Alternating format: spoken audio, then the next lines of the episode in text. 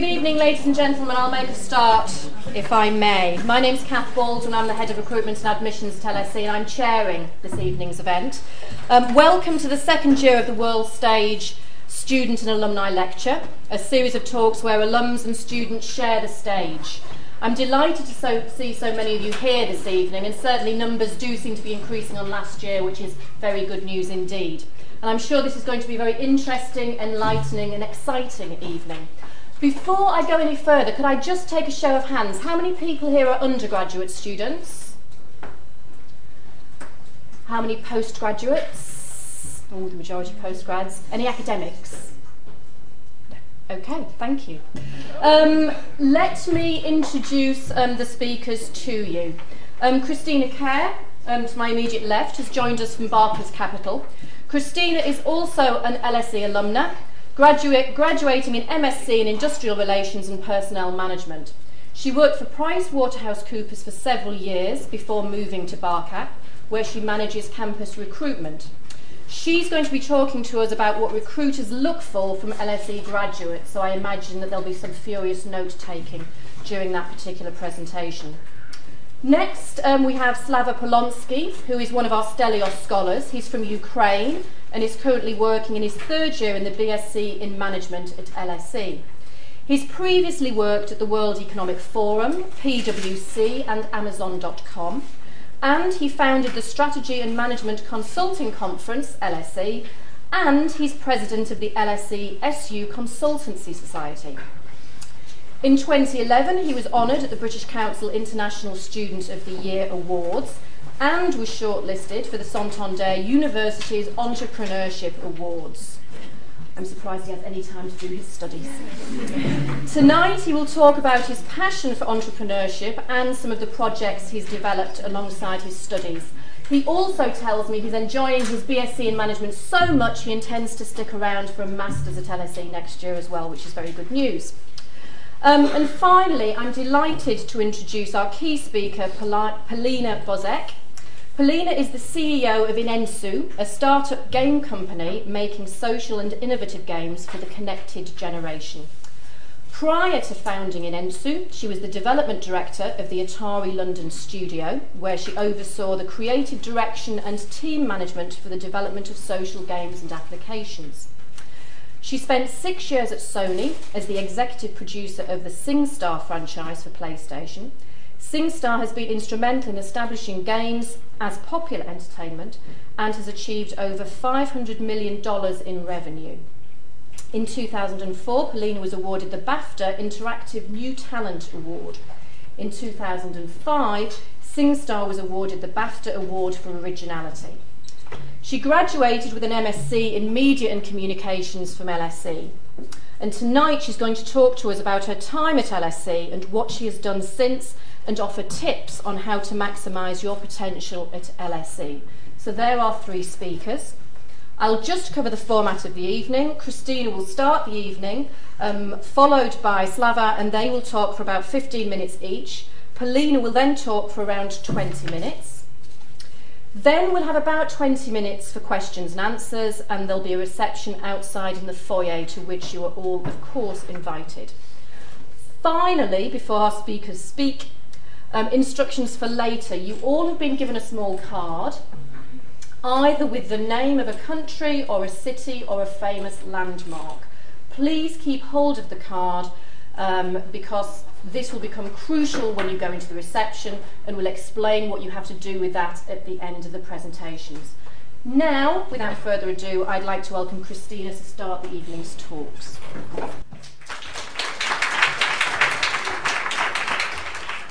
Okay, well, welcome everybody. Um, basically, I'm, I'm delighted to be back here actually, but I must say I'm green with envy matching the walls here, um, because when I was here this building didn't even exist. Well, it existed, but we didn't have it, um, and I used to study in, in one of the other buildings, so every time I come here and see that, you know, industrial relations and management, all the classes are held in this building, I'm sort of a bit green with envy.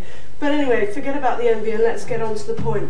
Let me just introduce what I'm, what I'm going to say and kind of why I'm saying it. Basically, I was a recruiter at P W C for fourteen years. Um, and obviously had extensive relationships with the L S E and recruiting L S E grads. After leaving, actually, PwC, I was the Associate Director of the Careers Service for the Cambridge University Judge Business School. So I've kind of seen it from the other perspective, so a whole raft of employers coming in telling me what they thought of our students, okay? And what was missing, what wasn't. And obviously now I've come back into the world of recruitment and I'm now at Barclays Capital and I head up the front office recruitment. So that's anything from investment banking to sort of sales trading, you know, et cetera, et cetera. So what I'm going to say today is I've been asked to talk about what employers actually seek in, in their recruits, okay? Now, I'm not just talking specifically from a Barcap perspective, but I will actually just use, you know, everything that I've witnessed, you know, in my career today. Now, the first thing is, what do employers absolutely love about L S E? Well, quite a few things. Obviously, L S E globally ranked as one of the best universities, you know, phenomenal achievement to be here, and, uh, you know, the L S E brand is, is really strongly recognised Um, amongst employers, um, global employers across the uh, across the, the world. So that's one thing, yeah? L S E, superb brand. So automatically, that's fantastic, but it's also, you know, it's assumed that you're also going to have a fantastic brand, yeah, because you're a member of this phenomenal um, L S E brand, yeah? So there's high expectations of you when you receive an L S E kind of C V.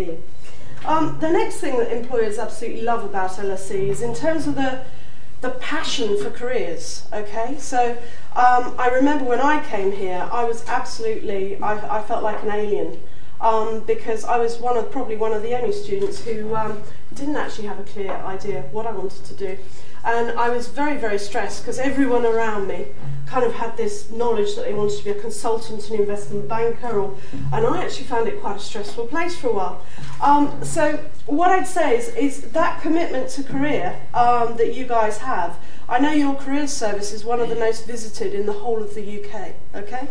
Um, um, so, so that is something employers also like, because when they meet an L S E student, they also assume that, that you guys have done a certain amount of research and you kind of have a pretty clear vision as in terms of what you want, or you're getting there, or you're doing everything you can to get that kind of career focus, which is another thing employers absolutely love.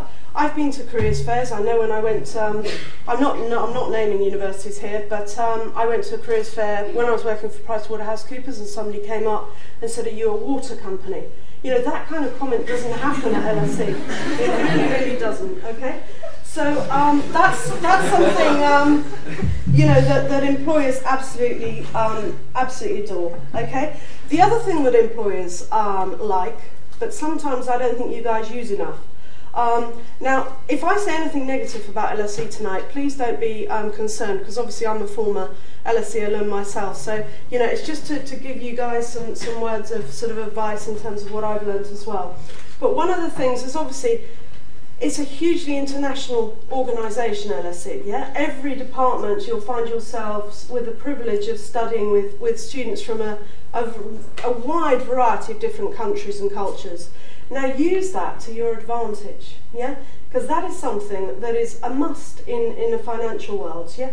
To be able to relate to people from very different cultures, to be able to actually actively use those opportunities and really develop from those opportunities. Now at L S E, I think a lot of the students that I sometimes interview, it's all about sticking with people sometimes who, who are from fairly similar, you know, you spend time with people that you like, that you find easy, stretch yourselves, you know, try and, big, try and start building relationships with, with people that you wouldn't normally go and associate yourselves with or mix with through your normal course of life. Really make advantage, take advantage of this fantastic, um, you know, global sort of um, university, yeah? So what do you, why, what do I, why do I say this? Well, we'll look at what other people, you know, if we're talking about the economy, don't just think about what's happening here in the U K. Talk to your colleagues from Colombia, from wherever it may be. You know, how's, what's going on in your country? What will that do? It will just really broaden your horizons, and, and you'll, you know, employers will expect you to have quite an international focus because of the nature of L S E. They expect you to liaise and engage with, with colleagues from all over the world. So really t- use that um, opportunity. It's very easy, you know, to just, to just stick with students that are very similar to you and like your same hobbies and interests, but it's not really gaining the most of what L S E is all about. So that's one thing I would definitely encourage.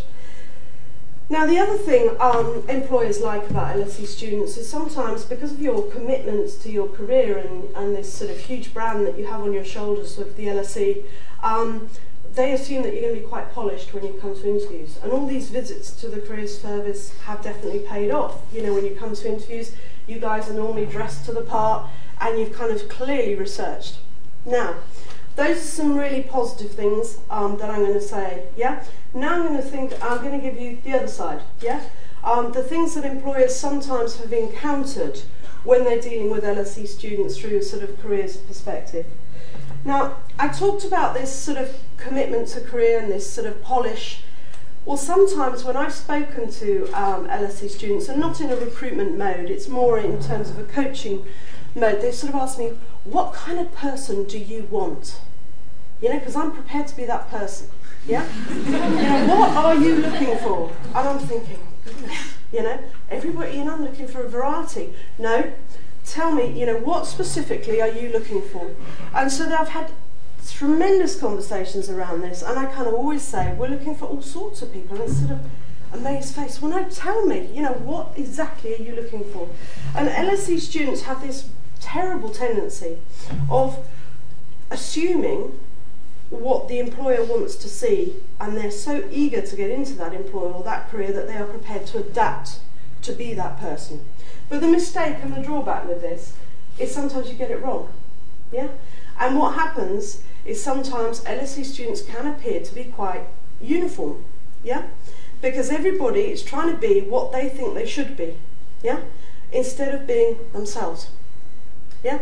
So one of my um, main words of, of advice here tonight is don't do things, don't get involved in activities that you just think are going to score a tremendous point on your C V if you don't enjoy them. Don't do it, yeah? Because it's really not worth it. Don't panic. If you, I was never vice, pre, uh, vice president or president or anything of any societies. And hey, you know, I, I'm not the, the, the sort of, you know, the key alumni with the most achievements, but I haven't done too badly, yeah? And I got where I wanted to be, yeah? So don't lose sleep about it, yeah? And then there's all this, this sort of talk about what hobbies are good and what hobbies aren't. Well, I tell you what, probably in my interview to Barclays Capital, at one stage I was asked about, you know, what, what, what was slightly u- un- unusual about me. And I thought, oh my goodness, okay, you know. And I, I gave one example, and that obviously wasn't unusual enough. So um, I gave another, and I thought, oh my goodness, I'm going to have to confess to something that certainly is not going to be accepted by a, an investment bank. And actually, my secret hobby is I love riding very powerful motorbikes, yeah? And obviously the image of motorbikes and speed and kind of investment banks kind of didn't, you know, but I thought, hey, I've got no, I've got, I've, I'm trapped here, I'm going to talk about it. Well, the interview changed, you know, the, the, I, it so happened that my interviewer loved motorbikes, and, you know, the interview, the interview went from, from good, you know, from, from, from strength to strength. So don't make assumptions of what I would like to see in your C V. All I want to see is people who are passionate about what they do. Now, whether it be from knitting to whatever, yeah, um, as long as you're passionate about it, and as long as you've achieved things that you want to achieve out of that, that's fine. And don't worry too much about these organised societies. Yes, it's fantastic if you're the president of a society or whatever, yeah? Um, but don't, it's equally fantastic if you're doing something in your local communities or with organisations that may maybe not even represented at the L S E, okay? So what I'd say is stop stressing about being the person that you think everyone wants you to be, yeah? And just focus on being yourselves, because that will really help in terms of the selection process. So, other things. Um, sometimes L S E students are so committed to their careers that they prepare essays for every single future question that they could potentially foresee would be asked, yeah? And what happens is, the first thing, I'll ask a question that you haven't prepared for, and I actually don't want a, a prepared question. I want to see the real you, yeah? And so, the amount of L S E students that sometimes when I ask a question that I know is a bit unusual, and there's this shock horror. Oh my goodness, why didn't I prepare for that? You know? and, and it's just what I would say to you is Don't worry, one cannot prepare for everything in life. You know, sometimes when I'm working in this um, investment bank, I feel as I'm in a goalpost with, with blindfold, and, and, and balls are coming at me, and you know, I don't, wanna, I don't know what's going to hit me next. But that's actually, I really quite enjoy that, yeah? So if you're trying to get into the world of investment banking, things aren't planned. You know, the economy, what's happened recently, that wasn't pr- planned, yeah? So you've got to, you've got to learn to deal with the unexpected. So focus on your strengths. Think about your C V very clearly. You know, think about what you've achieved. Think about the skills that you've achieved from that C V. Think about what motivates you. Think about what what you've achieved during that C V, yeah? And think about the things that you could have done so much better as well. It's not, because that's another thing that L S E students sometimes do. Um, it's around, I'm not confessing to anything negative because I'm an L S E student, yeah? Well, actually, in the world of business, we like to see people who have built from mistakes, yeah? And it's the human side of people as well. So I would like to see sometimes that you got involved in a project and things haven't gone particularly well, and hey, this is what you've learned from it, and this is how you've driven it forward. And that is just as powerful, and actually ten times more powerful than, I've never done anything wrong with a project, no, they've all gone really well. You know, it's not credible. So that's that's another thing that I'd say, you know, if I was to say with L S E that I'd, I'd sort of focus on being the real you, you know. And my main main words in terms of careers, um, I think there's two very se- two words for you to get your dream jobs and be distinctive, yeah. And I'm, I can't count, so no wonder I'm, I'm in recruitment and I'm not an investment bank, because it's a darn sight more than two words.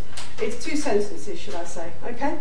One of which is think like the person you want to be, yeah? So if you want to be a consultant, start thinking consultant. Who would be your dream clients? What would you do? You know, how they fa- how they fared in this sort of economy, yeah? If you want to be an entrepreneur, okay, start thinking like one, yeah? Um, start thinking about opportunities in your, in your sort of, you know, in what's around you right now. The other side to this is in your C V, start writing like the person you want to be and expressing yourself like the person you want to be, okay? So for instance, if you if you go into the world of, of finance, um, a lot of a, a lot of investment banking is all about achievements, and it's the bottom line, what you have bought into something or what you've achieved. So on a C V, there's no good talking just about descriptions, yeah? Well, I did this and it achieved that. That's what they want to see. So that's what I'm saying. Start aligning yourself um, with the language of, of the person you want to be. So that's that's from a recruitment perspective, you know, some words of advice that I give you. Now, as an alum, um, what I'd say is L S E, I remember it to be quite a stressful environment. Um, and I know that many of you here are in your in your sort of masters, your your sort of postgrad. Yeah, am I right again? I was I was here, and, and you know I came for one year, and I found it absolutely daunting, um, because the first the first term you kind of got everything flowing at you, you know, career-wise and academic, and you're struggling to find your feet, and you don't necessarily. I can honestly say, in reflection, I didn't take advantage of as much of the sort of L S E lifestyle as I think I should in reflection, okay? Um, because I was just so obs- obsessed with just getting getting the basics of, of what I should be doing. Well, I'd say to you guys, look around you. I think all of the alumni that you'll probably meet in these sessions have survived, and they've got through it, and they've done more or less okay. So um, stop stressing so much and just start really using the opportunities that L S E provides you with. Now, there's a host of social activities all the time, where you can meet and network with all sorts of students that you might not meet through your academic kind of um, rigour, you know, and your, your lectures. So, so take advantage of things like that. Um, take advantages of of all of the extracurricular activities that the L S E hosts and offers. Yeah, don't do it just because you think an employer wants to see it. Yeah, because that can be. You know, I remember actually when I when when I applied for my first jobs, you know, straight out of university. At that point, I I'm, I I'm, I wasn't so passionate about motorbikes, to be quite honest. Um, my mother would have killed me if I'd have even gone near one. Um, but at that point, I had two hobbies. I had the windsurfing and the piano. Yeah. And at the time, I wanted to be a lawyer. And um, I'd watched too much um, City Law or whatever it is. You guys are too young, too young to, to to sort of remember that that series, but. Um, And I kind of thought, I'm not going to say anything about windsurfing, because they're going to imagine that I'm some hip hippie on a beach and enjoying the sea, and, and it just doesn't fit with the whole wind, you know, law and the, the whole sort of um, scene. So I'll say that I, you know, piano is my stronger hobby. Well, actually, I wasn't lying, because I did play the piano and I reached grade five, whatever, but I haven't played for a while. Yeah. So obviously, I go into this interview, and the first, you know, question on extracurricular activities that I have is around my latest piece that I play on the piano. Nearly died. Yeah, you know, absolutely nearly died. So what I'm saying is be genuine, you know, just pursue hobbies that you really want to do. Now the other thing I'd say, and this I'm going to finalise because I've probably reached my time, I'm, I'm guessing, um, but my last point, um, and then I'll shut up completely, is what I'd say to you is don't underestimate the extracurricular activities. I got a huge shock, yeah? In investment banking, for instance, there are all sorts of people selling in the sales and, and in the sales department. They're selling similar products to their clients. Why does somebody come to Barclays Capital as opposed to Goldman's or Deutsche? Because they're all selling at the end of those similar products. It's down to the interactions that they have with the client. Now, how do they build those interactions? It's not all about work and efficiency. It's about building relationships. They may go out. They might go to conferences with their clients, might invite them to things. Do you really want to be talking about sort of pro very complex products twenty-four hours a day? No. Yeah? So these, so we look for people who have got a bit of a life beyond just studying, okay? And so that's why I'd say, you know, um, don't underestimate the importance of all of the things that I've mentioned and encourage you to get involved in, because actually it plays quite a, quite a powerful part in the recruitment process. Because there are a lot of guys who are very strong academics, with faultless C Vs, with good internships, whatever it may be. Um, but so, so this next level is kind of expected in, in these kind of environments. But anyway, um, if you have any questions, obviously we're going to have a question and answer session, but I'll hand over now.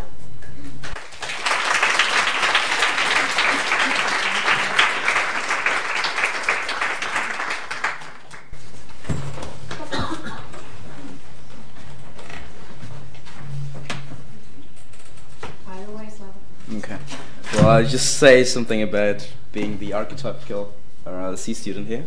I'm well prepared for all the questions. Um, but first of all, I want to, of course, say good evening to everybody, and uh, thank you for coming tonight. Um, my name is Slava, as you just um, heard. I'm a final year management student um, here at the L S E. And uh, thank you so much, uh, Julie. Julie?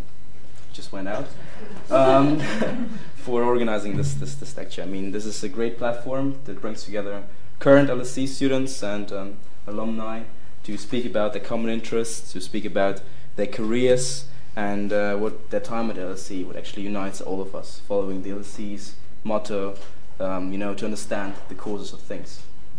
So I'll talk about some of the things I did here at L S E over the last three years. I'll talk about growth, opportunity, and fun. Uh, the aspect that we just heard about from our previous speaker. And um, the most important thing for me here at L S E uh, is probably um, its diverse student body. I mean, I'm, I see so many different nationalities here tonight in this room, and I'm really delighted to see um, this diversity um, all around L S E. Um, so this is personally for me what was really important about this university. I mean, you travel to the U K, Uh, to, to L S E from all around the U K, from over one hundred forty countries, um, from Americas to Africa, from Southeast Asia to from Middle East, um, from Latin America, and so on and so on. And you bring with you the tapestry of um, the world's great traditions and the world's great cultures to the L S E. You carry within you this very beauty of different races, of different colors, different creeds and relations. But what really unites us today, and this is, I think, the reason why we all gathered tonight here in this room, is that we all share this common belief that there is this aspiration that bounds us together as L S E students. Um, here at L S E, you came here to broaden your horizon. You came here to maybe to start a business, to get an education, to speak freely and have a say in the way how you are governed, and um, of course to achieve your goals in life. Um, and this is what truly unites us. The, with the L S E experience and the L S E education, you will be able to open any door around the world. And this is what L S E provides for you. Now you just you know, there's just one thing that is required from you. You just need to take the step and go through this door. So tonight I will speak about these three three steps that I took during my undergraduate studies at L S E. Um, talk to you just about some of the projects I was involved in. So my first story is about growth. In my first year at L S E, I had this very vague idea to organize a conference on management consulting um, in the broadest and most relevant sense. Um, the forum, following L S E's tradition to engage with the public, to bring together um, intellectual leaders and business practitioners um, to talk about the global issues of our time. Um, global issues that students wanted to hear about and business practitioners wanted to talk about. Um, so what, what is driving you know, businesses? Um, how can we succeed in a volatile world? Um, and after two weeks, after we had this initial idea, well, what, what we did, we went to Sir Howard Davis, back then director of the L S E, pitched the idea to him and got his support. After a month later, um, a month later, we got our first sponsor, the Boston Consulting Group, on board, and six months later, we kickstarted our first conference at the Freemasons Hall. Um, with notable speakers from all around the world, we selected also two hundred um, delegates from about one thousand applications from sixty-five um, universities around the world, and we thought it was a big success, and we just couldn't go go further. But we were wrong. Uh, because this year, um, the interest level for the second edition of the conference was just phenomenal. And this is what I wanted to say. You have to grow your projects. You have to grow them and uh, make them really the best projects there are out there. So what we did, we secured ten more sponsors, including Google, Deloitte, uh, Roland Berger, O C N C, and others. We changed the venue to a more royal one. We went to for the Queen Elizabeth Conference Center in Westminster, in the shadow of Big Ben.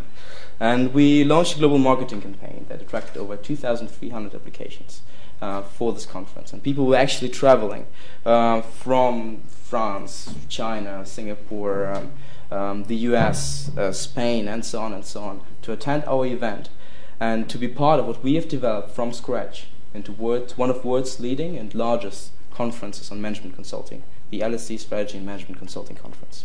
So here's my first piece of advice to you. At L S E, all doors are open, and um, you can level up your project or your business to a global scale if you want it and if you're not afraid of it. So whenever you are, you're doing something that really matters to you, don't just let that be a project or a conference, a network. Be the best project, be the best project, um, conference, network, and so on. You have to grow it and reach a global scale. My second story is about opportunity. So in my second year, I started to play the guitar. And I found it really, really cool and, and, and a great, great instrument until I reached this point that I had to tune my guitar. And I thought it was quite annoying, I have to say. Um, guitars seem to detune quite easily. Every time the weather changed, you know, it seemed to detune instantly. So I, it was a pain. It was a real pain to, to tune it every time because I didn't have a perfect pitch. Um, so I called a friend of mine from Oxford who was doing engineering there and um, asked him for a solution. So we sit down together and uh, we came up with an idea, Ruble pitch. This is what we eventually patented and um, started up. Basically a unique technological invention that is uh, capable to automatically um, tune every type of guitar. So basically that's a device like, like that that you put on the guitar. Um, on the headstock, and it will, you just need to pick the strings, and then it will automatically it will process the sound, and then with its six slight tiny motors adjust the settings of the guitar. Um, so we went to several competitions with this product idea, its prototype, and the whole business plan, and we won thousands, like a lot of lots of awards um, around um, Europe. I think there's something on the stage. Uh, but yeah, anyway. Um, So what I want to say with this, I want to give you a second piece of advice. Um, and that is take every challenge and every problem there is out there as an opportunity. You have to dare to dream and push the boundaries of what seems possible. So never stop at what seems impossible, but just always go for the next level. Well, my third story involves fun. So this kind of goes back to what we've just heard. Because um, I'm in my third year right now, and I have to say that everything I see um, on campus at the moment seems to be in kind of concert with either banking or finance. And um, I've no, if you've noticed, the most popular word on campus is, uh, well, after internship, it's probably M and A, sales and trading, and so on and so on. Everybody dreams about an internship with uh, Barcap or the Goldman Sachs, you know. Um, but um, this is not exactly what university experience should be. Um, you know, f fun, partying, being crazy is a necessary part of a student life. Um, so this was... This will give you actually the energy for all the other projects. Um, so over the summer, I just had this random idea to uh, create a card game, investment bankers versus consultants, um, which combined kind of the fun part of uh, game with uh, the most serious kind of careers focus at L S E and sometimes careers obsession that you observe in some L S E students. Um, so um, we called it Business Battle.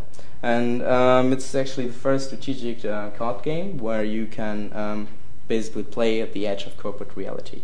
Um, we have designed about one hundred different cards. We printed them in China. We designed a whole um, game with all the rules around it and so on.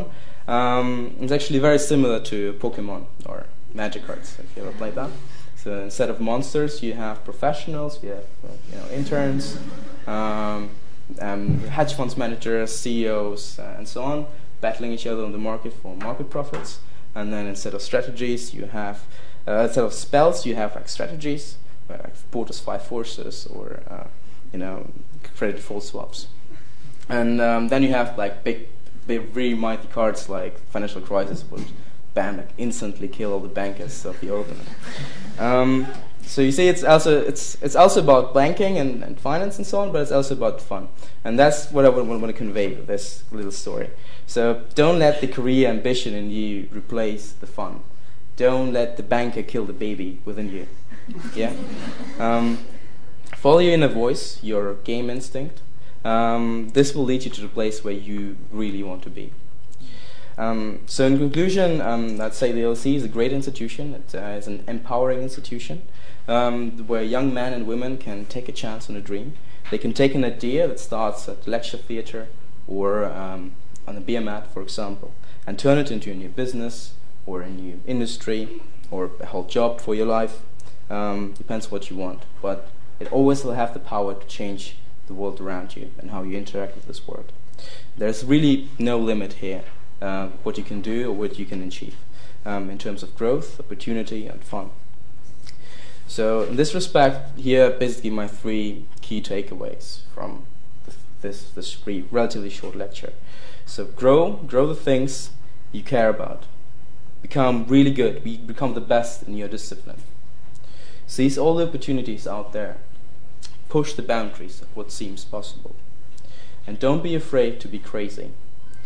Follow your game instinct and create this momentum that will unleash this epic win in understanding and shaping the courses of things.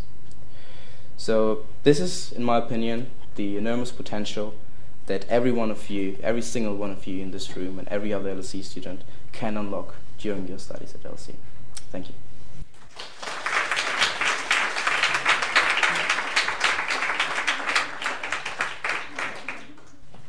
All right. Hello, everyone. Just like to start by saying I don't play the piano or the guitar, so I'm the odd one out um, of the three L S E grads. But um, so as you heard uh, a little bit earlier, I did something a little bit unusual with my L S E degree. Uh, I decided to go into video games. It's not really a common path, I don't think, for L S E grads. Um, I graduated from the L S E with a media and communications degree in two thousand two. Uh, and in two thousand three, in January, I joined Sony Computer Entertainment, uh, the PlayStation division. And so in the last eight years, I've been working in games, and uh, I started, I've been a associate producer, a producer, executive producer, studio director, uh, and most recently C E O. However, when you're in a startup, you automatically are the C E O. So this sounds a little bit more serious, um, you know, perhaps than it is. So I do quite a lot of industry talks. I do uh, a lot of talking about games and social media and technology. Uh, I don't often talk just about myself. So, uh, but I'm going to try to share some of my experiences, and I hope that you pick up something universal from them. So uh, what I'm going to be talking about, broadly speaking, during the next twenty minutes or so, is what I learned at the L S E, what I have learned since the L S E, and what I wish I learned at the L S E. Uh, so first of all, why did I come here? Uh, well, I'm originally from Poland. I grew up in Canada. And uh, when I was looking at applying uh, for different master's programs, I did my master's here, I actually applied to two schools. So I applied to M I T. There's a comparative media studies program at the M I T. So it's kind of like the sister program to the Media Lab. And uh, Henry Jenkins ran that, and he was kind of a hero of mine. And I also applied to the Global Media and Communications program here at uh, the L S E. So I went over to the M I T and I had an interview, um, a group interview, which was kind of daunting uh, to get in. Ultimately, I did not get in. Um, I sometimes say I wasn't quite nerdy enough for um, M I T, but I'm sure there was a little bit more to it. But anyways, um, L S E was not my second choice. I was really interested in this brand new program called Global Media and Communications. Uh, I think it was the first year it was running, and it was a two-year program. One year was taught here in London, uh, and the second year was taught in Los Angeles. Um, so, and I think now it's actually taught with Beijing, I believe, uh, or, or is it Beijing? Yeah. So that sounds uh, even more interesting. And um, so not only was this London and L A kind of suitably jet set um, for me, but uh, at the time, if you wanted to study media, this is the year two thousand, it seemed that you could only really take two routes. You could either go into this film theory, very theoretical course, or into media production, which is like, you know, learning how to make media. And I wasn't necessarily exactly interested in um, any one of those. So L S E really offered something that was uh, rooted in social science, research, uh, and theory, but very, very focused on what's happening in the world today. It's very engaged, and that was really what I was looking for. So um, my professors here, when I was here, um, was my, the uh, late and great Roger Silverstone. He was running the Media and Communications Department while I was here. Uh, Terry Rantanen ran uh, Global Media and still does, and Sonia Livingstone. And one of the things that really made a big impression on me when I was studying here was the fact that my professors uh, and the people, you know, that taught me every day were hugely prolific and active authors on a world stage, and they were constantly sort of in the media, in the news, commenting. Uh, there was lots of reports uh, being written on, you know, a very, very frequent basis by, by this, the professors that I had on a daily basis, and that made a really big impression on me. So I read Roger Silverstone's books while I was here. I continued to read them while I left. I have not made it through Anthony Giddens' thirty-two books. Uh, he was the um, director of the L S E while I was here, and Sonia Livingstone published uh, and continues to publish a huge report on E U Kids Online, and that's literally on my reading list right now. So that made a really big impression on me. So yes, we end up in the press quite a lot. Uh, very, ex you know, pretty exciting year for the L S E in terms of the media. Um, not really commenting at all on those issues and why, you know, L S E was in the media, but I was looking for a very engaged place, a place that was very engaged with contemporary issues, and that's what I found here at the L S E. And I think that doesn't, um, you know, obviously it's not exclusive to the media department, it's in all, you know, various different departments around the school. So um, I, when I was here, I studied, uh, like I said, media and communications, and my thesis actually was on games, video games, which was not so common. I'm pretty sure I was the only student doing a video games thesis um, that year, uh, and especially when video games kind of looked like this, and uh, they were considered very much toys for boys, uh, not you know something that boys did kind of in the dark in their bedrooms. um, so not really necessarily a thesis at L S E. However, um, it was very very I felt it was very accepted here. It was very validated. Uh, this was a new growing phenomenon in popular culture. And uh, it found, it totally found a place here. So, what have I learned since the L S E? Well, I was armed with my L S E degree, and uh, it was time to um, start a job, or to find a job rather. And I, so I applied to, first I thought I wanted to do television. Um, I always said that if I wasn't doing games, I'd be doing a different kind of media or entertainment. I wasn't just narrowly focused on games. So I thought, oh, the grass is greener, T V is very glamorous, and I applied to the B B C, uh, New Platforms Division, which I think at the time was directly across the street, in B B C House. And I also applied to Endemol. Endemol is a production company, and they were working on uh, new formats like Big Brother and Pop Idol, which were actually new um, back then. And um, but my limited exposure to sort of the T V industry, I didn't have that much, but I tried to get in to the industry, was that I have to start by making a lot of tea and running around and being a runner. And I actually found it really hard to sort of break in. And then I thought, well, I don't actually watch television that much, and I'm not so excited about it. So I decided to go back into games. Now, I'm uh, not necessarily a big gamer. I didn't really grow up um, playing games. Well, I, I did actually. I saved the princess quite a lot.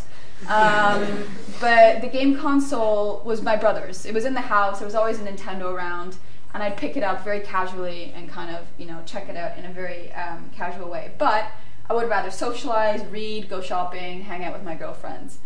So the reason that I've been interested in games uh, specifically is because it's this combination of entertainment and technology. Um, and I really like that. I think technology drives games to constantly reinvent themselves. You know, when you think about T V, there's quite a set definition of what is a T V program, but there's no set definition of what is a game. And it is often technology that, well, it is technology that really drives it forward. Um, to reinvent itself. So this section of what I learned, a lot of it is about games, as uh, uh, unsurprisingly, because that's what I've been doing. Um, so when I joined, um, I applied to Sony, and I actually went direct. Um, I found it quite difficult to get a job, to break into the industry. So I, I was looking around for about three or four months. And the thing I found difficult is um, the kind of recruitment agencies. Um, not to recruit, you know, recruitments at uh, specific companies, but there's this kind of layer of recruiters, you know, between you and the company. And I found it difficult to break through. You know, I was a piece of paper, they didn't know me, um, and so that didn't really work out for me. So what I did decide to do is I went direct. And I found Sony, I liked what they were doing um, in London here, and I just applied directly to the H R and expressed myself, why I want to be there, I was passionate, uh, and all the rest of it. And that worked for me. So I got a job, I got a call and an interview very, very fast. Um, so whenever I'm asked to sort of share any tips on, you know, getting into the industry and, and landing your first job, for me, it was it's really very much go direct, uh, go direct and make your impact uh, as directly as you can. So I joined Sony. Uh, they were very excited to have an L S E grad uh, working there. They were even excited about my games thesis, uh, which was nice. And I was still a little bit of a sort of outsider in the industry um, because it was quite a male-dominated industry. On the development side, it's uh, you know very heavily male-dominated and, and much fewer women, much more women on the um, marketing side. But I think that that was actually a really good thing and sort of I think was my advantage, um, if I'm honest, uh, because when I joined Sony, uh, my remit in two thousand three was really to try to open up the gaming um, audience. Games had been quite a narrow uh, industry. I mean, it was a really passionate niche industry, but uh, we used to define games as Xbox, Microsoft, and Nintendo. And now, you know, the industry includes social networks, the web, iPad, iPhones, Androids. Um, it's a much, much broader industry. But it wasn't in two thousand three. So my remit was really to attract new audiences and to make games uh, feel as familiar as, say, watching X Factor on a Saturday night or going to the cinema. So in a sense, I was actually making games for people like me, casual, social, um, you know, who's looking for entertainment. So I was trying to, this is kind of what games, you know, traditionally look like, shooters and, and uh, sports games and war games and things like that. And I and my specific um, area was to try to move into much more of this area, which uh, which was quite a transition. So suddenly we had people like famous actresses like Nicole Kidman playing games that would have never happened um, six, seven years ago actually. The family was around a game console on New Year's Eve. Uh, even grandma and grandpa, you know, can pick up one of these controllers and play. And you had uh, pop stars and girl bands advertising games. So that was quite um, quite a big transition that the industry went through around two thousand five. So yes, so the, the game, the product that I mo I've been mostly involved with is a singing game called SingStar. It's a competitive karaoke game, believe it or not. Um, and it's very social, and it turns singing into a game and a social game. Um, and we made some kind of key decisions around the design and development that really did tap into uh, making this kind of mainstream fun for everyone. And very happy to say it worked. Um, so it was quite a successful game, and nobody really was expecting that, because it was quite, um, you know, from the left side, not really what we traditionally think of as the games industry. But it did very well. Um, we released, first of all, we started, I started myself and two programmers, and together we built the game and built the team, obviously, because three people is quite small for a console game. And we built up the team to sixty people over six years and produced this franchise. But it took time. It took six years to reach um, you know, these kinds of numbers. And uh, it became the most successful new game concept launched on PlayStation two in Europe, and the sixth best-selling franchise of all time on PlayStation two in Europe. And uh, as I as was mentioned earlier, I was very honored and um, excited to receive a BAFTA for this. As well, the game received a BAFTA for originality. And some of the stories I like to tell from that um, time, I challenged Beyonce to a singing contest uh, at an event. She won. Um, probably not surprised about that. Um, I got to sing in front of Simon Cowell, Andrew Lloyd Webber, and many, many more people. But I should add that I'm a terrible singer, so this is um, a very welcome presentation where I don't have to sing for once. Uh, so it was a fantastic experience, um, great experience, lots of hard work. But um, at the end of two thousand eight, I decided it was time to move on after six years there. And I decided to join um, a company called Atari.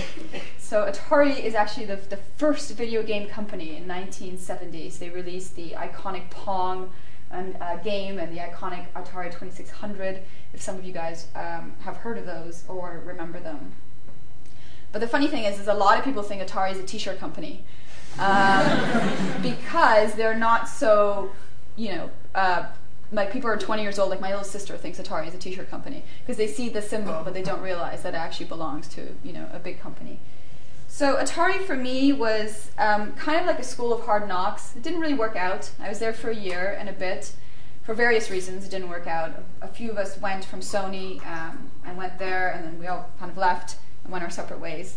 But it was still, uh, I think, a really good experience, because it taught me what it's like to be at a company that does not have sort of endless pockets like Sony. Um, this is a company where the bottom line was very important, and it wasn't, yeah, there just wasn't a huge amount of money um, flowing, sloshing around the company. And I think that was a really, you know, a good and important lesson to learn as well as, as success. So at the uh, end, middle of two thousand ten, so last year, I decided that it was time to start my own company.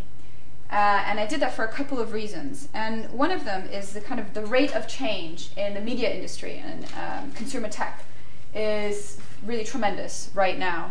There's these new platforms emerging. Obviously these are not new, but the industry is still really, really very much in the transition and feeling the effects of platforms like Facebook and iPhone and, and Android and mobile. So where um, you know, our audience in games used to spend their time on games, they're now spending their time on Facebook. And so that does have an impact on our industries.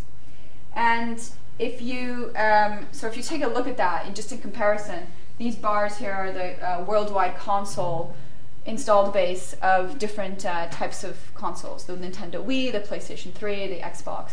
And then you have um, Facebook there. You know, it is absolute, obviously, you know, colossal next to these other platforms. So for me, as somebody very focused on mass market and, and um, mainstream audiences, could sort of see audiences moving across to, the, to these different platforms, and the web was, is really going through this renaissance as a consumer tech platform. You can do really interesting entertainment things on the web. So I decided that it was, um, it was time, it was time to start. There's a few other sort of changes that are going on in, my, in the media and, and consumer tech that I just wanted to mention that are a big influence. One is this transition from packaged goods, retail, to digital, uh, you know, the moving from retail to a downloading or streaming uh, kind of experience. Um, the, cha the emergence of software as a service, so rather than buying software in a box, uh, a packaged kind of good, software is an ongoing service that you subscribe to or you microtransact and pay, pay for parts of. Similarly, we have um, new business models. Uh, free is literally the kind of most popular business model um, in, in consumer tech now, and it's all about converting users to paying users and subscribing rather than a one-time purchase of forty pounds. It's becoming what is the customer lifetime value and can I build a kind of a ongoing service that um, that drives that? So it's all really interesting. The other thing that's happening is um, data. Data and analytics are influ you know flowing through so many different industries, and ours, we're starting to use data for design and for decision making. A lot of the games that are successful now, especially online, are uh, m tracking everything, everything, all the interactions, where people drop off. Um, they're doing A and B testing, uh, seeing what where the preferences are, what you know demographics plus user behavior is like, and constantly tweaking and refining experiences to find you know to to to improve them. And finally, the other thing that's like a really big disruptor in our industry is the fast, fast um, emergence of mobile internet. So this is a fairly complicated slide here, um, but the main thing to look at is uh, this, this tracks sort of how fast different um, technologies gained adoption with users, and the green line is the mobile internet. So mobile internet is really very much um, just accelerating in reach faster uh, than desktop internet did. And the um, you know analysts will say that people accessing at, well, at, there'll be more people accessing the internet on their mobiles by two thousand fifteen than there are on their desktops. Um, so this is a pretty phenomenal statistic. Uh, this comes from a woman called Mary Meeker. If you want to look that up, she's a Silicon Valley um, analyst, has been doing these amazing reports for a long time. And uh, so she actually says that we're going through the fifth big wave of technology, kind of mobile internet um, technology. So some would call this uh, a moment of disruptive innovation. There's a very famous uh, management theorist called Clay Christensen from Harvard. And, uh, and he coins this uh, disruptive innovation, where there's new things emerging in the market that are taking over the kind of established incumbents, and they're providing a service that is not necessarily more sophisticated, but is better in some other way, whether that's convenience or cheaper or access, or it's ubiquitous and that kind of thing. So um, these are the kinds of things that inspired me to start a new company. And uh, also, I think the Atari experience, sometimes it's good to have bad experiences, because you know, you're not leaving something behind, you're just pressing forward. And so we set up last year, and we're a startup. Um, we're still very much in the kind of world of entertainment meets games. Uh, that's, that's our speciality. And we've just launched two platforms. Uh, one of them is actually a fashion, social fashion platform. Um, we're still very much on the periphery of what a game is, still applying game mechanics to pop culture. Uh, this particular project is in collaboration with Channel four, and it is designed to raise awareness around sustainability in fashion, and uh, kind of uh, educate uh, teenagers about where their clothes are coming from in fast fashion. So we took this uh, brief and created an online, uh, online clothes sharing platform. So the idea is that you can build an online closet of your clothes, or real, real photos, and tag them up. And instead of buying, you might say, hey, that's really nice, can I borrow it? So the tagline is don't shop, swap. And the underlying message is recycle, reuse, give clothes a long life, um, and that kind of thing. So yes, yeah, so we've built this across mobiles and the web. And the other platform we have just launched, just to give you a little bit of an idea of what we do, Um, it's called Superfan, and Superfan is uh, on Facebook, will be on mobile very soon, and this gamifies what it means to be a music fan. So are you the number one fan of Drake, Rihanna, Lady Gaga, um, or Neil Diamond? um, so as you can see, you never know where games can take you, um, and we're still very much interested in applying game mechanics to popular culture and different spaces. So a couple of uh, quick points on what I wish I learned at the L S E, and I think there's actually some crossover um, and echoes from what we heard before. So first of all is, uh, I wish I'd made more friends. um, this was mentioned already, and not because my Facebook is lonely, but um, really just because, as was mentioned in the first talk, sort of underestimated the influence and the value of, your, of the network here at L S E. I wasn't really interested in networking when I was here. I you know, had friends and I did my studies. Uh, but there are so many times that now when I want to reach out to somebody, you know, I check them out on LinkedIn, they went to the L S E. It's really common. And I also find that these days I'm going outside of my immediate work network and, uh, and connecting with people outside my work network, whether that's for mentoring, advice, contacts. And so that value of that extended network is just proving really, really important to me. So that is one thing that uh, I know I, if I looked back, I thought, oh, you know, as was said, take advantage of that. I did a master's, and that one year can go by incredibly quickly. Um, and maybe that's also an entrepreneurial thing, perhaps, like just trying to, you know, find connections, or maybe it's for everyone, um, spotting, you know, connections and colleagues and mentors and, and things like that. The uh, next thing that I'd wished, not so much that I learned, but an attitude that I wish I'd been uh, more exposed to, was uh, to fail, to fail fast. Um, this this is really about speed and failure. So in my world, uh, consumer tech, it's moving very, very fast. And the main mantra that goes around these days is that it's better to fail fast, fail again, and fail better. Um, this is actually a quote from Samuel Beckett, uh, which I never would have thought, but it is. And it's quite an American sentiment, this kind of fail fast and it's okay to fail kind of thing. But the idea is really that, um, well, A, don't be afraid of failure, but B, that you learn by doing. Uh, you know, there's only so much studying and, and, and um, reading that you can do. But the next thing is that you don't make expensive mistakes. Expensive mistakes that take a long time. You know, if you're sort of masterminding something behind the scenes before you release it out to whoever your audience is, um, you can make an expensive mistake. And and so when you fail fast, you make speed your competitive advantage. You you work fast, and, and it's about speed, and it's about iteration and iterating to perfection. And that's kind of um, how how I how we do things, and it's something that I'm learning now. And the final one is just a point, uh, just to throw out there, and that is that the curious will win. Um, I've heard this mentioned before, and we have access to an immense amount of information these days, uh, and it just keeps coming. It keeps coming. It's like a tsunami. And uh, so I think it's not about learning in the you know the space of time that we have here. It's about taking that um, taking that with you and, and continuously learning and always learning. Um, because I think the curious will win. I've heard that before, and it's a sentiment that has stuck with me. And I think L S E really, for me, um, feels that way. I mean, the, for example, just a very common example, the public events series is obviously amazing, incredible, uh, and you know I've seen some world world leaders, um, and the fact that you can just come back here and be connected, and I remain connected um, eight years later. So um, that's my last point, and uh, thank you very much.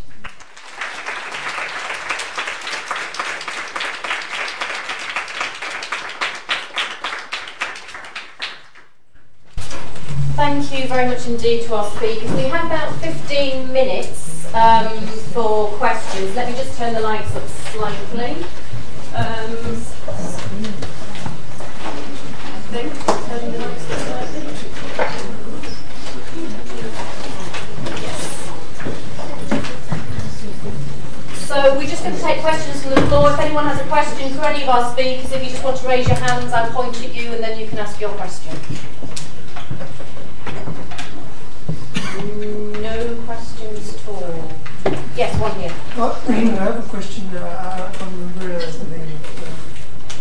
Yes. Polina. Polina, sorry.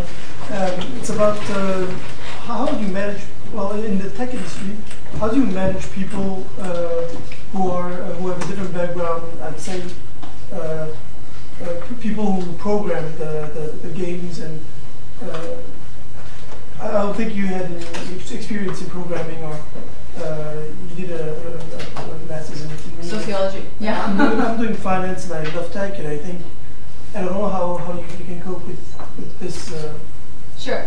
As as a manager, or yeah, it's a very good question. Um, I'd say there's two two parts to that. I mean, we. I mean, I'm a very big believer in experts over managers. So uh, in teams, when I was at Sony, where the teams were much larger, that uh, you'd, you'd want a kind of direct, a tech director who was an expert, who totally understood the, the craft and still probably developed. That's my personal um, preference, is to have somebody who is a, a technical person kind of being the director of that mini group. But beyond, above that, uh, the way we develop is, is a, it's a um, development sort of style called Agile. And Agile is all about uh, short-term development cycles, and you start every single cycle, like your sprint, maybe two weeks long, and at the beginning you talk about what user features you're going to develop. So it's really user-focused, and the team um, comes together, and it's a cross-functional team. developers, and the goal is really end user features. So it's not building some huge code, amount of code that I can't understand. The value is not in that. The value is in the user features that we are able to put together. So those those would be the two things. So yeah. As a manager, you have something to say about where uh, is has something been uh, coded the right way, or has something designed the right way. Uh, uh, for example, for a game like SingStar, you have you have characters, you have you have uh, marketing. Uh, you have something to say about this, or uh, are you are you only focused on, on your part, like the features? Uh, well, my role was the executive producer, so I would have a uh, counterpart who was the marketing director, and, and that's how it used to work. So I would be responsible for all of the kind of uh, features and delivering that, and the team, uh, and the overall concept and target audience, and then working with the marketing director who would actually design the campaign to sell and promote the game. Yes, we do. Yeah. I have a question for all three of you, really. I've been to all of these world stage events. I think they're fascinating. Um, but at the last one, I was well, one of the ones, the previous set, the speaker urged all the students in the room to think of themselves as a brand, and to uh, everything that they did to be directed to developing themselves as a brand. And I wondered what you thought of that. Yeah, um, I think it's quite good actually, um, because I think, um, especially when you're when you're when you're trying to get a job, you know, you need to think of yourself as, what have I got? What is my distinctive kind of unique selling point that other people haven't got? So it is about thinking about yourself as a brand. So what have you got that will appeal to that employer? I think why it's particularly um, good actually is, is throughout my time as a recruiter, a lot of times I go to a careers fair or I go to an event, and students will come up and they'll say, I've got a master's and I'm doing this and this is what I'm good at and this is, where do I fit in? And the conversation's all about them, it's all about, you know, what they've done, and it's the conversation is not really employer focused. You know, I've researched on you, this is what you're doing, and this is where I think I might fit in, what do you think, you know? Um, so I think it's actually that, that concept of, of thinking of yourself as a brand and how you're going to appeal to an employer, yeah, is actually not a bad thing, and what is distinctive about your brand, and also being very cautious about, I mean, I remember um, when I was, when I was um, Associate Director of the Career Service at, at the Judge, I had some students who they'd come in, you know, I'd, I'd be getting McKinsey in or whatever, you know, made a bit of an effort to actually get them to come along to Cambridge with all the snow, you know. And you'd, you'd have these employers there, and you'd have students coming in late, and not just sitting down quietly, but actually walking straight across the presenter. And it's those kind of things, that is all part of your brand, so your Facebook page, your LinkedIn profile, but it's also how you behave in front, you know, the, the punctuality piece, all sorts of things. So I actually think there is an, I agree with that to a certain extent, yeah. yeah. Do other speakers have anything? Well, I, I think we have to start thinking about how the um, how certain brand develops. Um, you always, uh, you have, you segment the market, you know, then you target a certain part of the market, then you position yourself. Um, which is good in the marketing context. But uh, when we're talking about human beings, uh, maybe the brand comparison is not directly the best one, because com brands come and go, and each brand has a certain brand equity, right? Uh, but you can't say this about uh, students. So the appropriate word would be maybe image. Um, the image that you convey to the employer as a student, uh, being serious, being determined, um, have a variety of interests, for example. Um, but brand, for me, in, in my perception, is something very targeted.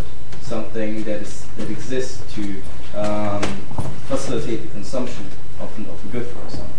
Whereas a student is there for for for, for being there, right? He's a human being. Um, there is no single purpose of just being employed, because otherwise we run the risk to um, narrow our personalities to such an extent that we cannot actually exist outside the corporate world. Okay, any more questions?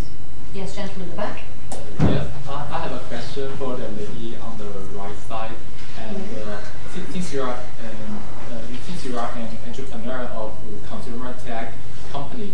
And uh, the biggest threat to consumer tech companies, I think, is that imitation.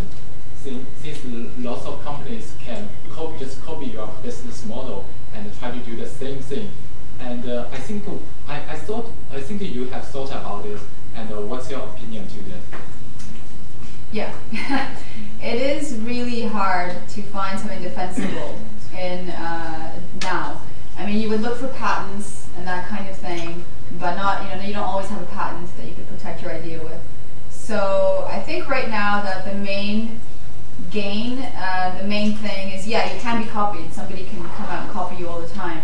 Uh, release a similar service. Is sometimes it's not just the innovation of the idea, but it's the distribution, uh, because that's the other like main challenge right now is actually uh, being noticed. You know, there's this just millions and millions of things out there, and and we're kind of passing through them online, uh, and things are forgotten. And you touch something for one day and never come back to it. So I think there's advantages to distribution, not just the idea itself, but how you get it out there and what your strategy is for um, for getting it out there. Gentleman at the back.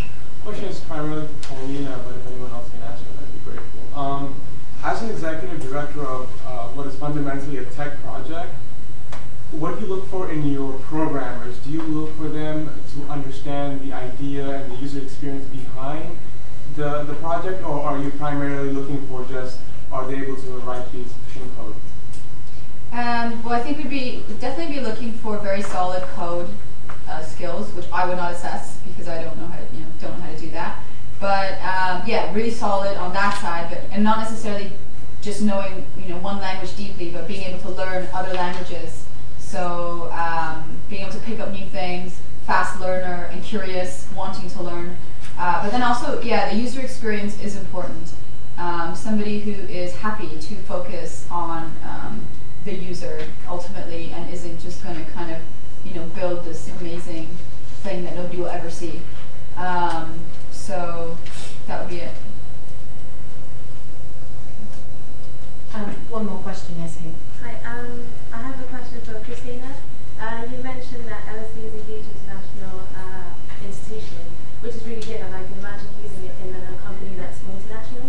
It's saying that, you know, you met with different people from diverse backgrounds and things like that, and that's quite useful. But if we were to use it in a local institution, for instance, well, not well, maybe an institution that's more focused nationally or locally, um, because I think it's a really huge asset. Would you? I mean, I can't really think of how best to use it. I can think of one way, but I'm afraid that that might sound odd to um, employers, for instance. Like um, my roommate from Hong Kong, for instance, she's quite good at space saving solutions. So she's quite she's rubbed up on a lot of us, especially the Americans, in terms of how to use space. Like, you know, not to complain about small dorm rooms and stuff. Is that a useful thing to use in terms of an international institution? I don't know. Um, you know, obviously, it very much depends on the organisation you're applying for. But but but basically, what I what I'd say is is is being able. I mean, L S E. You know, when I was at the L S E, um, you know, the the, the challenge is is you, you know you're working you're, you're on projects with people from all over the globe with very different approaches to studying, with very different sometimes language you know difficulties sometimes you know. And, and but, but there's a whole richness of, of people have ideas because they come from these this sort of variety of experiences in life. The richness of what you're hearing around you is really good. And I think it doesn't really matter whether you're bringing that to a local company or a global company, because at the end of the day, if you're working for a local company, I bet you, yeah, um, that, that they're going to want you to deal with a variety of people from all sorts of different backgrounds. And actually, we're, although you're local, you're probably still quite a global, you know, client base around. Do you know what I mean? So it doesn't mean that just because you're working in an organisation that is completely global, that you're not going to use those those same skills, because it's about dealing with people from different perspectives. Yeah, um, learning about things from a different sort of mindset sometime, and actually using that as an asset as opposed to complaining about it.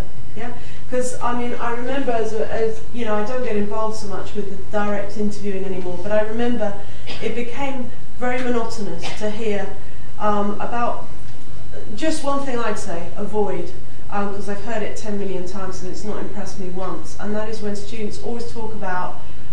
and, and it is a bit of an L S E trait, when you're asked about a challenging team, it's always about, well, it was challenging because there were so many different nationalities, and actually, and it's all very negative, yeah? And, and I hate that. I really hate it, because I expect an L S E person to actually think about a, a multicultural team and with, with a whole, you know, host of different nationalities and that as an asset. And if I'm not hearing that in a, you know, if the team scenario is an example of where somebody, you know, for whatever reason, it's just very negative. So I'd say L S E is all about connecting with people, different people, yeah, and it's about embracing that.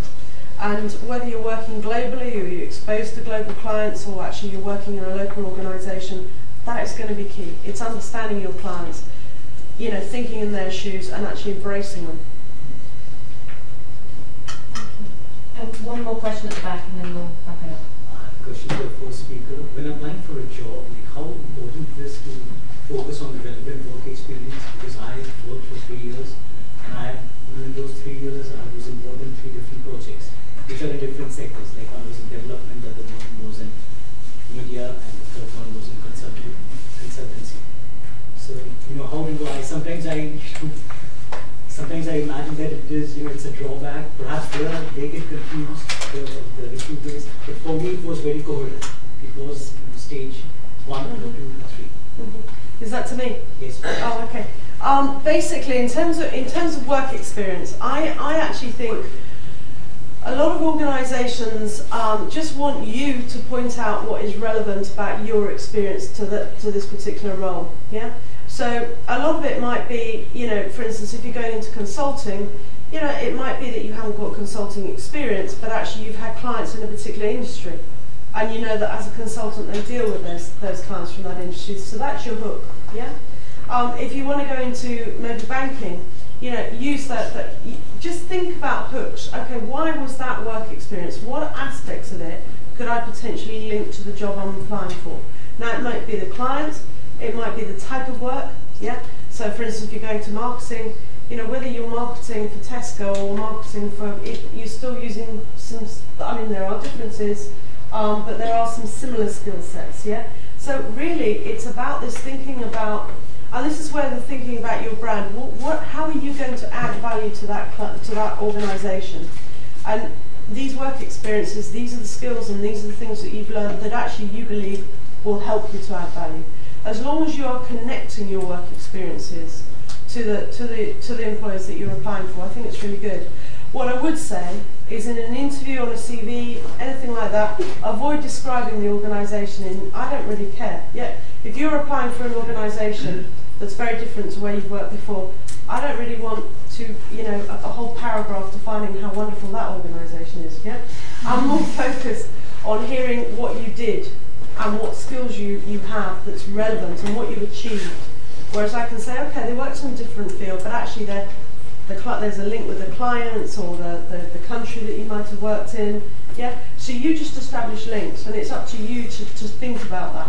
You know, when I worked with students at the Judge, it was sometimes, you know, they'd say, well, you know, I remember somebody who, who went into investment banking actually, and they came from a sort of media background, but they had a whole host of experience in, in China.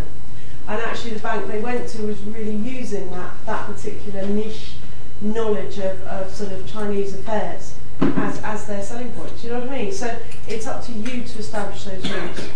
No? Okay. There's one just here. Yeah. Yeah. Um, this is to Christina. Okay, finally we're all going to graduate, and it will be insane if all of us got an extinction or something like that. How important is your grade to C V? When you recruit? Um, I, different organisations, you know, the organisations I've worked with view it in very different ways, yeah? Um, but generally, um, the bad news is, um, is there's a lot of competition out there, yeah? And um, the harsher the environment, the more competitive it becomes. So that's when grades will become even more and more important, to be honest, yeah? Um, so, if, you know, I would really buckle down and make sure you do get your grades, you know? Um, but if I'm honest, do you have to get a distinction? Personally, you know, I, I, I'm not discouraging anyone by the way, because um, I don't want to get in trouble here. Um, but if somebody's got a distinction and they haven't done absolutely anything, you know, from an extracurricular or anything, that might be a problem. Whereas if somebody's got sort of, I think where we where we venture into real difficulties is is with the sort of lower end of the spectrum, yeah. Unless obviously, and if you if you if you for some reason if you are sort of had a few issues, if it's because of mitigating circumstances, for instance, then you know tell the employer about that, mm-hmm. because some employers are very fe- flexible in their approach, you know. Around, you know, if, if a student got a grade because of a situation, then they understand that, they're humans. Um, but it's just about making sure they're aware of that. But really, the bad news is I think grades will become more and more important as the economy, you know, is, is tightens up, to be honest. Thank you. If, if anyone else has any more questions, and our speakers are sticking around for a drink, I'm sure they wouldn't be averse to one or two of you um, asking them some more questions over a glass of wine or a glass of water. Um, Right, it's time to close this part of the evening and thank our speakers for a fascinating, um, interesting, um, engaging set of talks.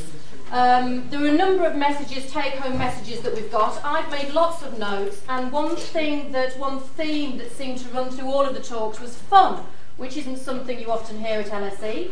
Um, but fun can help you get a job. Uh, hobbies make you a fully rounded and employable person, whether your hobby is windsurfing, thrash metal, humours appreciation. I know that we've got a humours appreciation society. Perhaps one or two of you want to become the president of that. Um, fun can lead to worthwhile projects and new opportunities. Fun can help you make more of your time at L S E and obviously help you relax here, um, make more of your time here. And fun can be your career, as Polina has described with SingStar and some of her other projects, and can even open doors to things like X Factor.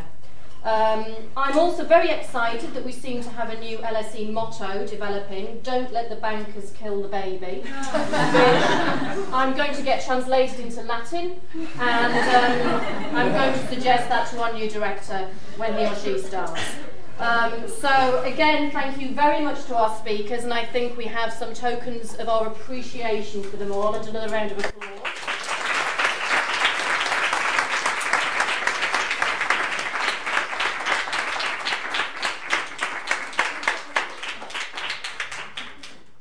Um, before you all leave, um, please do join us for drinks outside. Um, I also want to explain what you do with those little cards that you've got. Um, the cards with the name of a city, a country or a famous landmark. Um, firstly, you need to show your card to the catering staff outside for your free drink, very important, but keep your card. The second thing is a very easy task to help you get to know one another um, and to win a prize. Your task is to find your partner. You have to match the landmark to the city or the country. So, for example, your card might say Buckingham Palace, you need to find either London or England. When you find your partner, please take the opportunity to get to know them a little and present yourselves to the prize desk where you will be given a prize. If you're not sure what you need to do or you can't find your partner, talk to the student helpers and go to the prize desk anyway. Um, feedback forms, I believe you've all got feedback forms. Please do fill them in and hand them to somebody who will be asking for them. Um, and finally, finally, finally, just to tell you about one more date, the next date in twenty twelve, fifteenth of February, day after Valentine's Day, no excuse not to come then, um, when Kurt Barling, the B B C London special correspondent, will be coming to talk to us. I hope you'll be able to join us again then, and details will go out on the, the website. So thank you all for coming very much indeed, and please join us for a drink outside.